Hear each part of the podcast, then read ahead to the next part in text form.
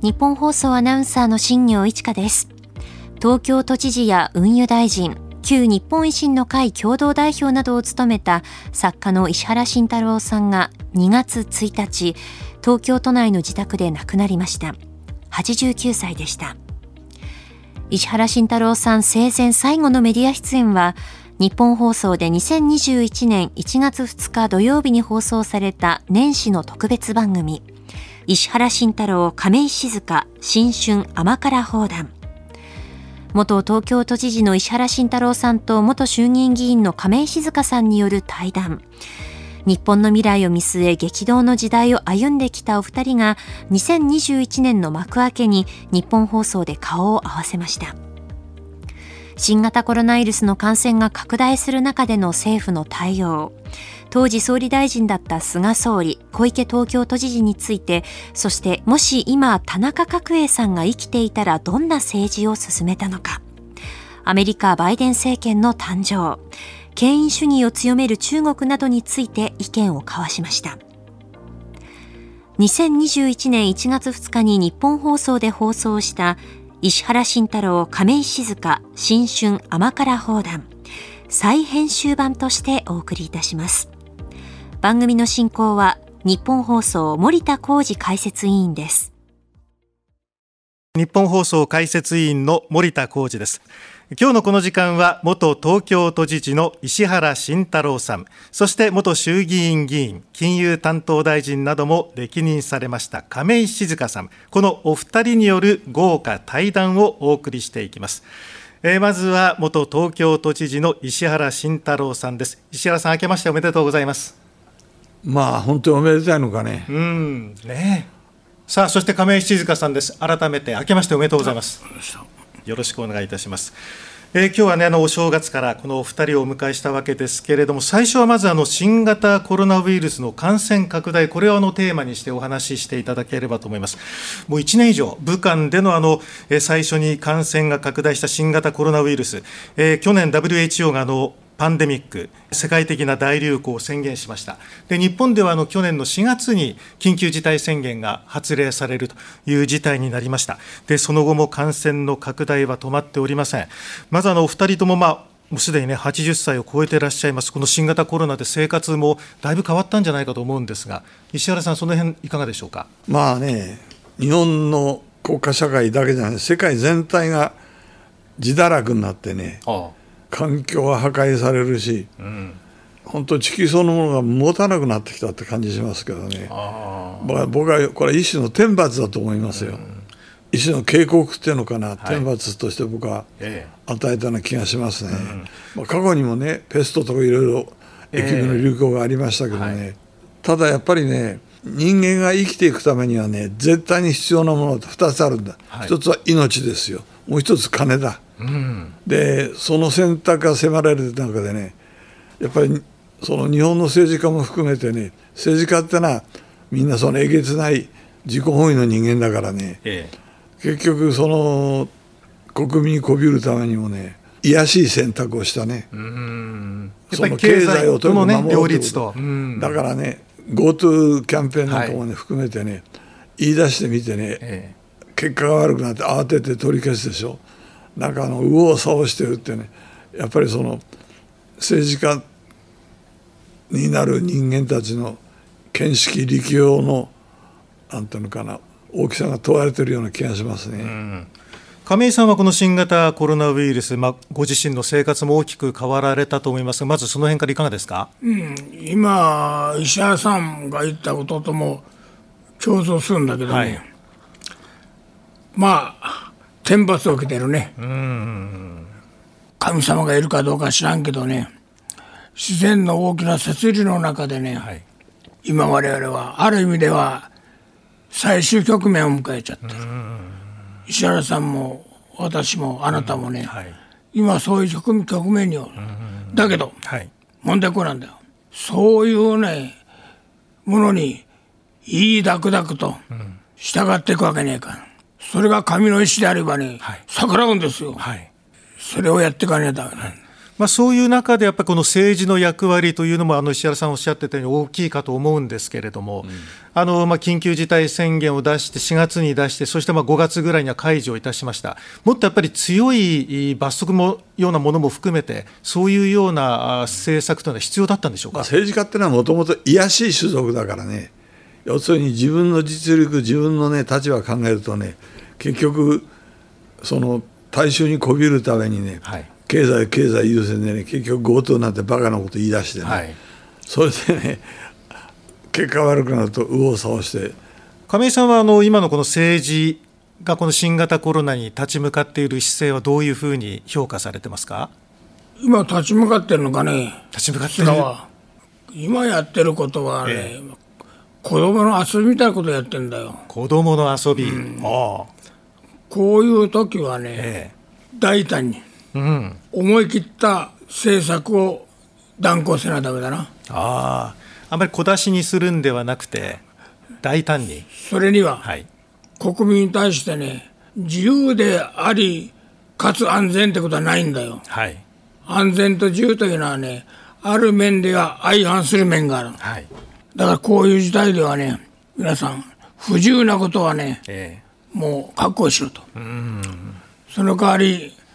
安全について政府としてね万全な方策を取るからと、はい、ということをややっていかないとね、えー、ああぶち取らずのみたいなことをね GoTo キャンペーンをどうだこうだ言ってるけどね、えー、そういうことではねこういう事態はしのげないと思います。だから菅も一生懸命本人はやってんだけどね、はいはい、あれ私は認める、はい、だけども豊臣秀吉もそうだったけどもね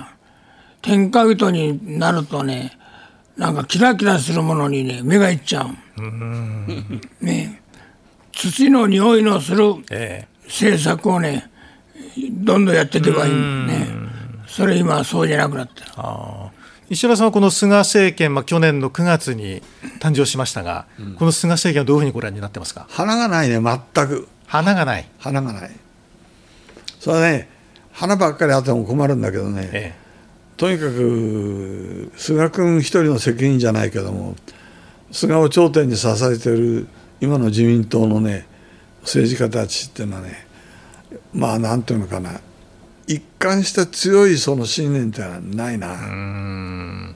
そんな中でまあ今年ね、まあ、新年になったわけですけれども今年この菅さんにこういうところを変えた方がいいとかもっとこうしてほしいというようなアドバイスはございますか？ないね。ないですか？それやっぱりね、ええ、一つはやっぱり哲学ってものを持たなきゃダメだね。つまり人間とは何かとかね存在とは何かとかねこの大きな宇宙の中の地球というわずかな一点の中に生息している自分たちの存在の意味合いっていうのをやっぱり本気で考えないとね、下手すると人間は自分でこの地球をダメにしますな。えーあそうか。宇宙の中での地球ということを意識しながら、うん、えー、考えていかなくちゃいけないということなんですね。亀井さんはこの菅政権に対して今年あえて期待するようなこととかもっとこうしたらいいんじゃないかというのはございますか、それにはね、えー、今石原さんも言ったけどねただね予算を組むとか、はい、どうだこうだというようなことだけにねとらわれておっちゃだめなんだよ。はい、しっかりとね自分の立ち位置を見極めるんだよ、ええ、そうしていろんな政策を考えていかないとね、座用軸がしっかりしてない人間がね、はい、いろんなことを考えたってね朝礼誤解になる、な。そうしたら迷惑するのは国民が迷惑するんだな、世界が迷惑す。る。えまあ今度私はあ菅に会いたいと思ってるし、はい、彼も、うん、ぜひということを言ってるからね、えー、会ったらあそういう点をね、えー、アドバイスをしてやろうと思うけどね、今大事なことはね経済じゃないんだよ、うん、まさに人間の心の持ちようをね、はい、どうしていくかということをやらないとねコロナ時代にはね、はい、人間は幸せになれねえんだよ、うん、人間の尊厳っていうのはどうやって保たれるべきなのかその何を俺たちは本当に求めるべきかっていうのはやっぱ哲学をやっぱり持ってもらいたいな、うん、そういうその見識のある政治家ってのはほとんどいないね。田中角栄みたいな天才がいたらちょっと違うと思いますよ。そうですか。あやっぱ土の匂いのするね、はい、やはり人間だったんです。えー、別に学問がね、はい、見つけたね。学問っていうのはねその人間をダメにする場合は、はい、場合が多いんだね、ええ、格さんの場合はね、えー、高等教育も受けてないでしょ。そういう中で自分が実業の中でね、ええ、やはり人間生活何が大事かということをねしかと掴んでたんですよ。だから国民のあれを掴んじゃった、ね、やっぱりねその格差を持ち出すと本当に他の政治家は哀れに見えるんだけどね。やっぱりその一国のリーダーになればねやっぱりその人の持ち得ない発想力っていうのを発揮しなかったら不幸ですよ。みんなそれ期待してるんだし、それからやっぱりあの人間の存在っていうのは何なのか、お釈迦様が言ったみたいにこの宇宙っていう中のポツンとある地球の中の自分の人生の限られたねこの100歳が当たり前みたいになってみた話だけど限られた時間の中での存在の意味合いっていうのがそういうものをねやっぱりかみしめるね、うん、なんか要するに発想力っていうのが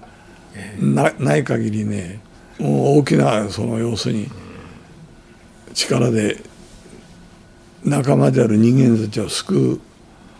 あの仕事はできないと思うな。まあ、なかなかそういう政治家が、ね、今いないということですが、あの今回のこの新型コロナで感じたのは、国とあの各首長とか地方自治体とぎくしゃくするようなケースが多かったと思うんですけれども、うん、まあ、菅さんと小池、えー、知事とかですね、そういうような関係を都知事経験された石原さんから見ると、どういうふうに映ってたんでしょうか？いや僕はねあの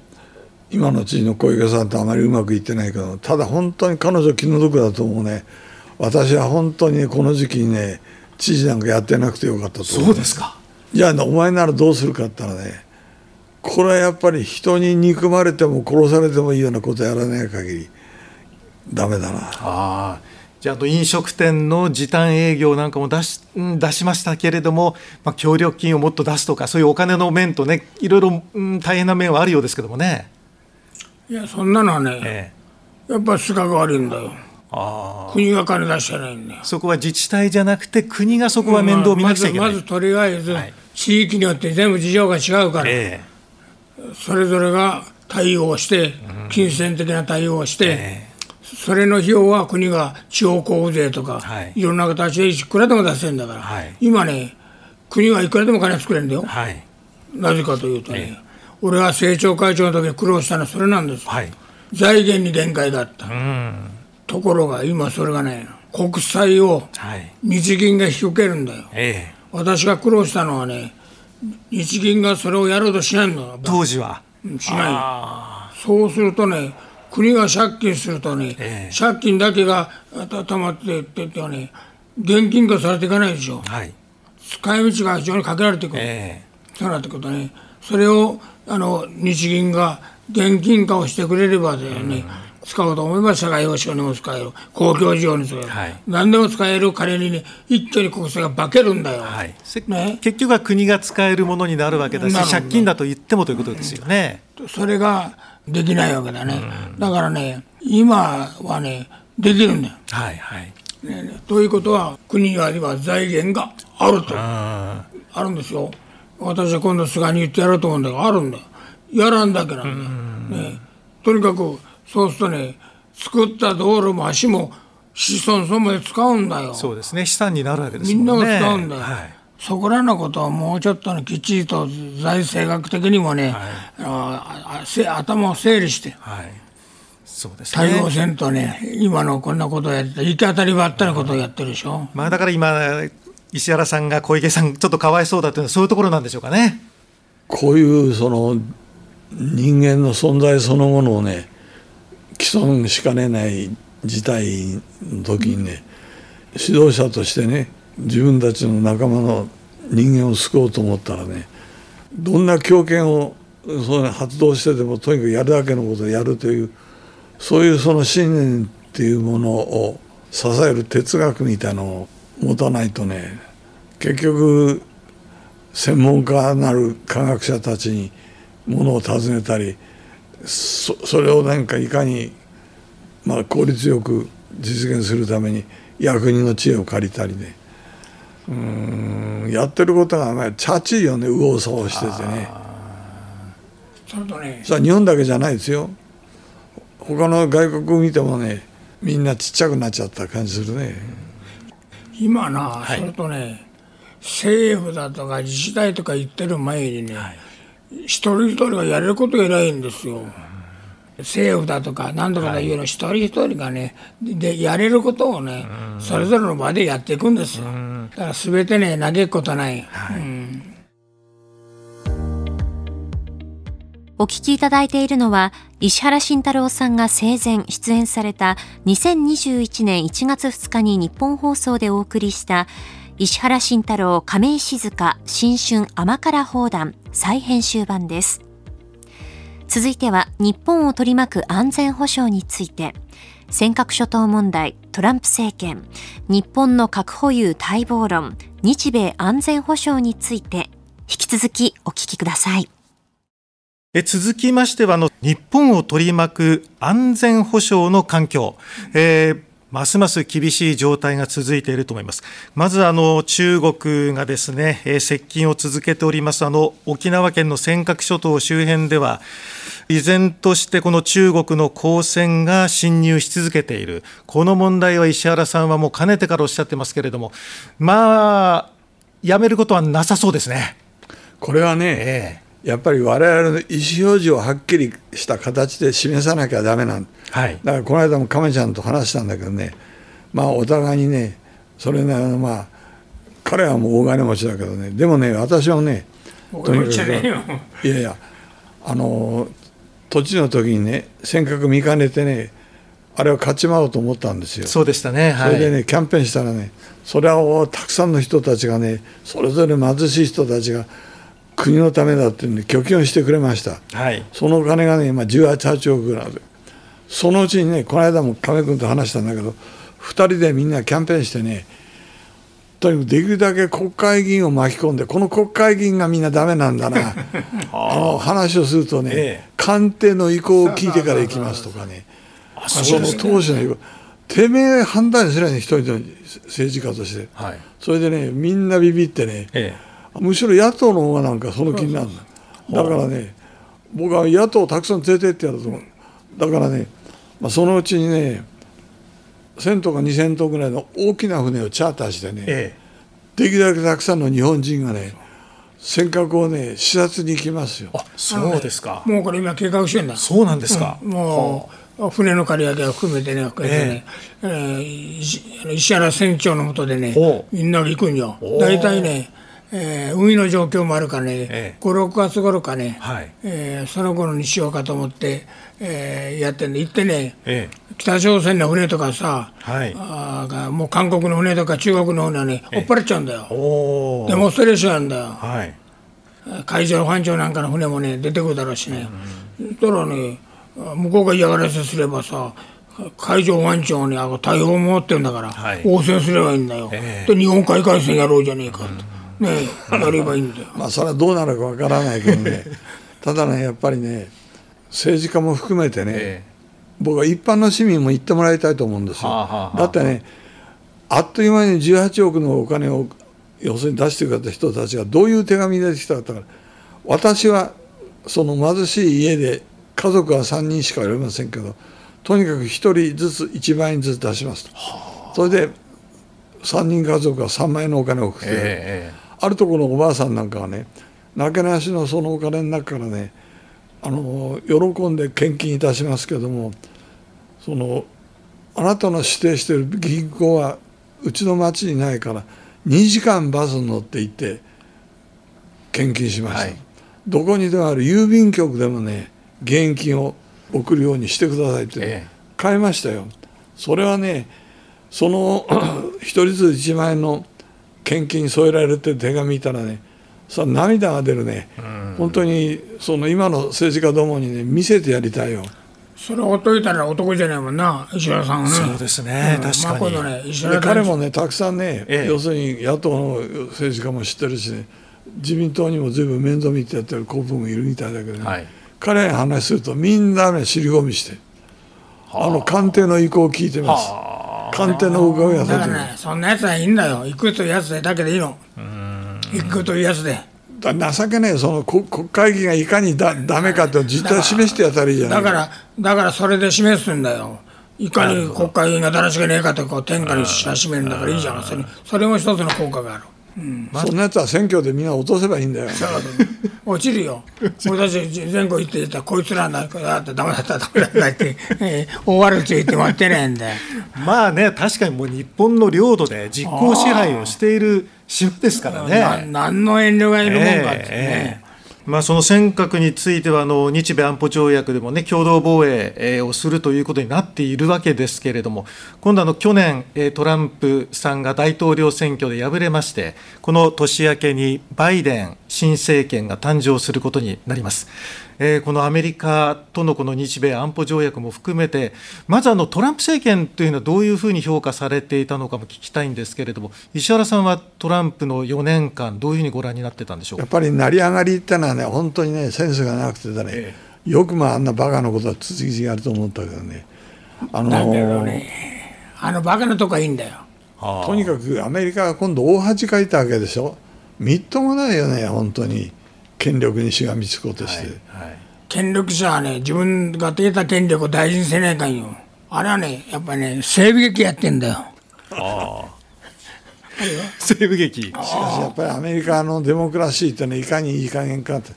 本当アメリカが世界に向かってデモクラシーを問うような資格がなくなったな。まあね不正な投票があったって散々言ってましたものねトランプさんね。民主主義なんて意味ないよ。誰が言い出したの？民主主義なんて。あれはね多数によるなアメリカの領主権の国民だろうな、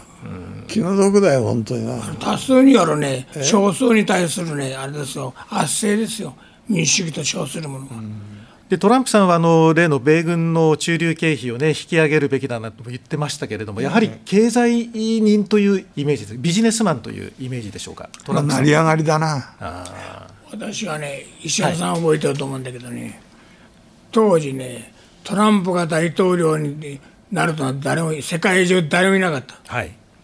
石原さんもねいいっていう顔しちゃったんだよ。だけど俺は絶対トランプになるっちゅうんでね俺は気がいいからさアメリカ行ったんだよ。そうだトランプ大統領に会いに行くって言ってました。よね。いや行ったんだよ俺、は。いはい、もう行っちゃどんどん行っちゃった、ええ、そしてねもう彼とね約束まで取ってたよ、うん、取ってたからねトランプタワーの中に入ったんだ、はい、5階に、はい、行ったらねおったらね面白かったな俺は歴史の瞬間みたいなの時はねみんな最初はねもうトランプは通らんと思ってたんだよ、ええ、トランプ陣営まで、はい、だから俺はね会うことセットした夜の7時に会うことセットした、え、そうしたらね言ってたらね表紙がグッグッグッ変わってきてねこれ行きそうだこれ行きそうだ、うん、これ行きそうだこれトランプに行かさねえか行かさねえかってね、どんどこどんどこスケジュール立っちゃってね俺と夜7時会う約束ができなくなっちゃった。あそれで会えなくなったんでしたっけ？そそうかそうだからトランプ陣営自身がね、はい、もう負け戦と思ってたからね日本からのやってくるのこのやってくるね物好きな政治家に会ってもいいと思ってたんだよ、えー、あでも確かに亀井さんはあのかなり早くにトランプさんが大統領になるっておっしゃってましたよね、うん、俺は思った。あ世界中で俺だけだろ。うトランプ陣営の人間も思ってなかった。本人も思ってなかったんだろうな。だから音羽を約束したんだはいはいはい。まあ、今ねその米中関係も険悪なものになってくるし、はい、とにかくその日本の周りってのは北朝鮮みたいにさ何に使うか分からんけど ICBM まで持ってた国が日本を恫喝してるわけでしょ。私はねちょっと日本人って人が良すぎると思うけどねなんで日本で核保有論が出てこないんですか？私は日本は絶対に核兵器を持つべきだと思います、うん。うん、持たなかったらこの国は持ちません、うん、それでねそれはね広島長崎の痛ましい経験があってもね、ええ、そこから生まれたね比較の理念ってのは結構だけど、ね、それは非常にヒューマニスティックなもんだけどね今の状況の中でね周りにね刃物を持ったヤクザが国囲んでる時に 私たちは対抗する。鉄の棒も持てない、え例えばこの間のはやぶさのようにね、はい、宇宙開発の技術を日本は持ってるわけですからね、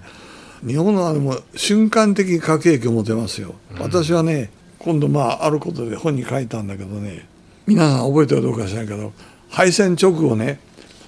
今までその日本人植民化された朝鮮人とか台湾人がね急に暴れ出してね、はい、盛り場でね日本人いじめて大変だったんですよ、はい、その時にね何よってことでそれ反発してねみんなねその特攻隊から崩れて帰ってきたその軍歴の経験のある若者たちが組織作って銀座警察とか安堵組とかっていうそういうまあその要するに日本人のね要するに被害をね俺たち手で守ってやろうというグループができた、はい、でまああの僕はその中の安藤昇って人とねその妙なことで関わりがあってね、えー、まあ、あの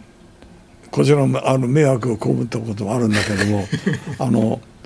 彼が引退してね、えー、そのたまたま僕がヨットに乗っけてたこと知り合ったある気持ちのいい青年が彼の部下にいたんだけどそれが殺されたんですよ。えー、でそのお葬式の時にお母さんが泣いてね棺に姿自分も一緒に焼いてくれって見て安藤はねそこでもう自分の組織を解体する決心をする。それでまあ引退してねあの私のその頃の選挙区っていうのは東京第二区ですから伊豆七島も入ったわけ、うん、でまあ僕は島が好きでヨットで行ってましたけど八丈島に行ったらあの知ってる人に今三協のキャンペーンに行ったんですけど、ね、そその人がね「石原さん知ってますか?」安藤組のねボスだったね安藤さんがね引退した後ね釣り人用のちっちゃなホテルやっていますけどもその人がねあの俺は石原気に入ってるからその石原を支持すると言ってくれてると。それで私の選挙区ってのはその中間選挙区ですから公明党から社会党民主党、はい、社会党は上でつってなかなかしたたかにて大内慶吾もそう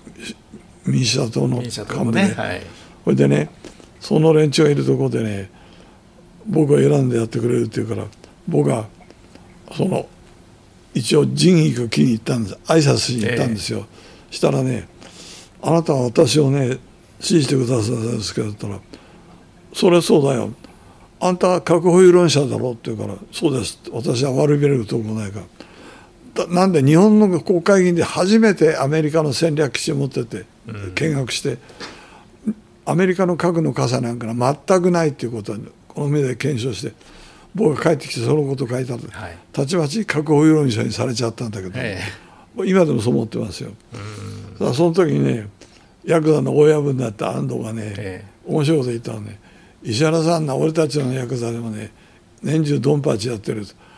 相手が拳銃持ってねこっちがドス一つじゃ話にならねえんだよ。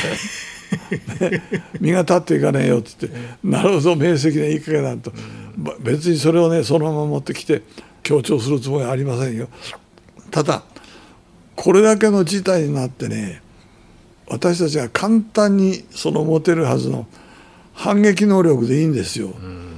報復能力。それは核兵器ですよ。はい、それをね平和ボケしてしまってさ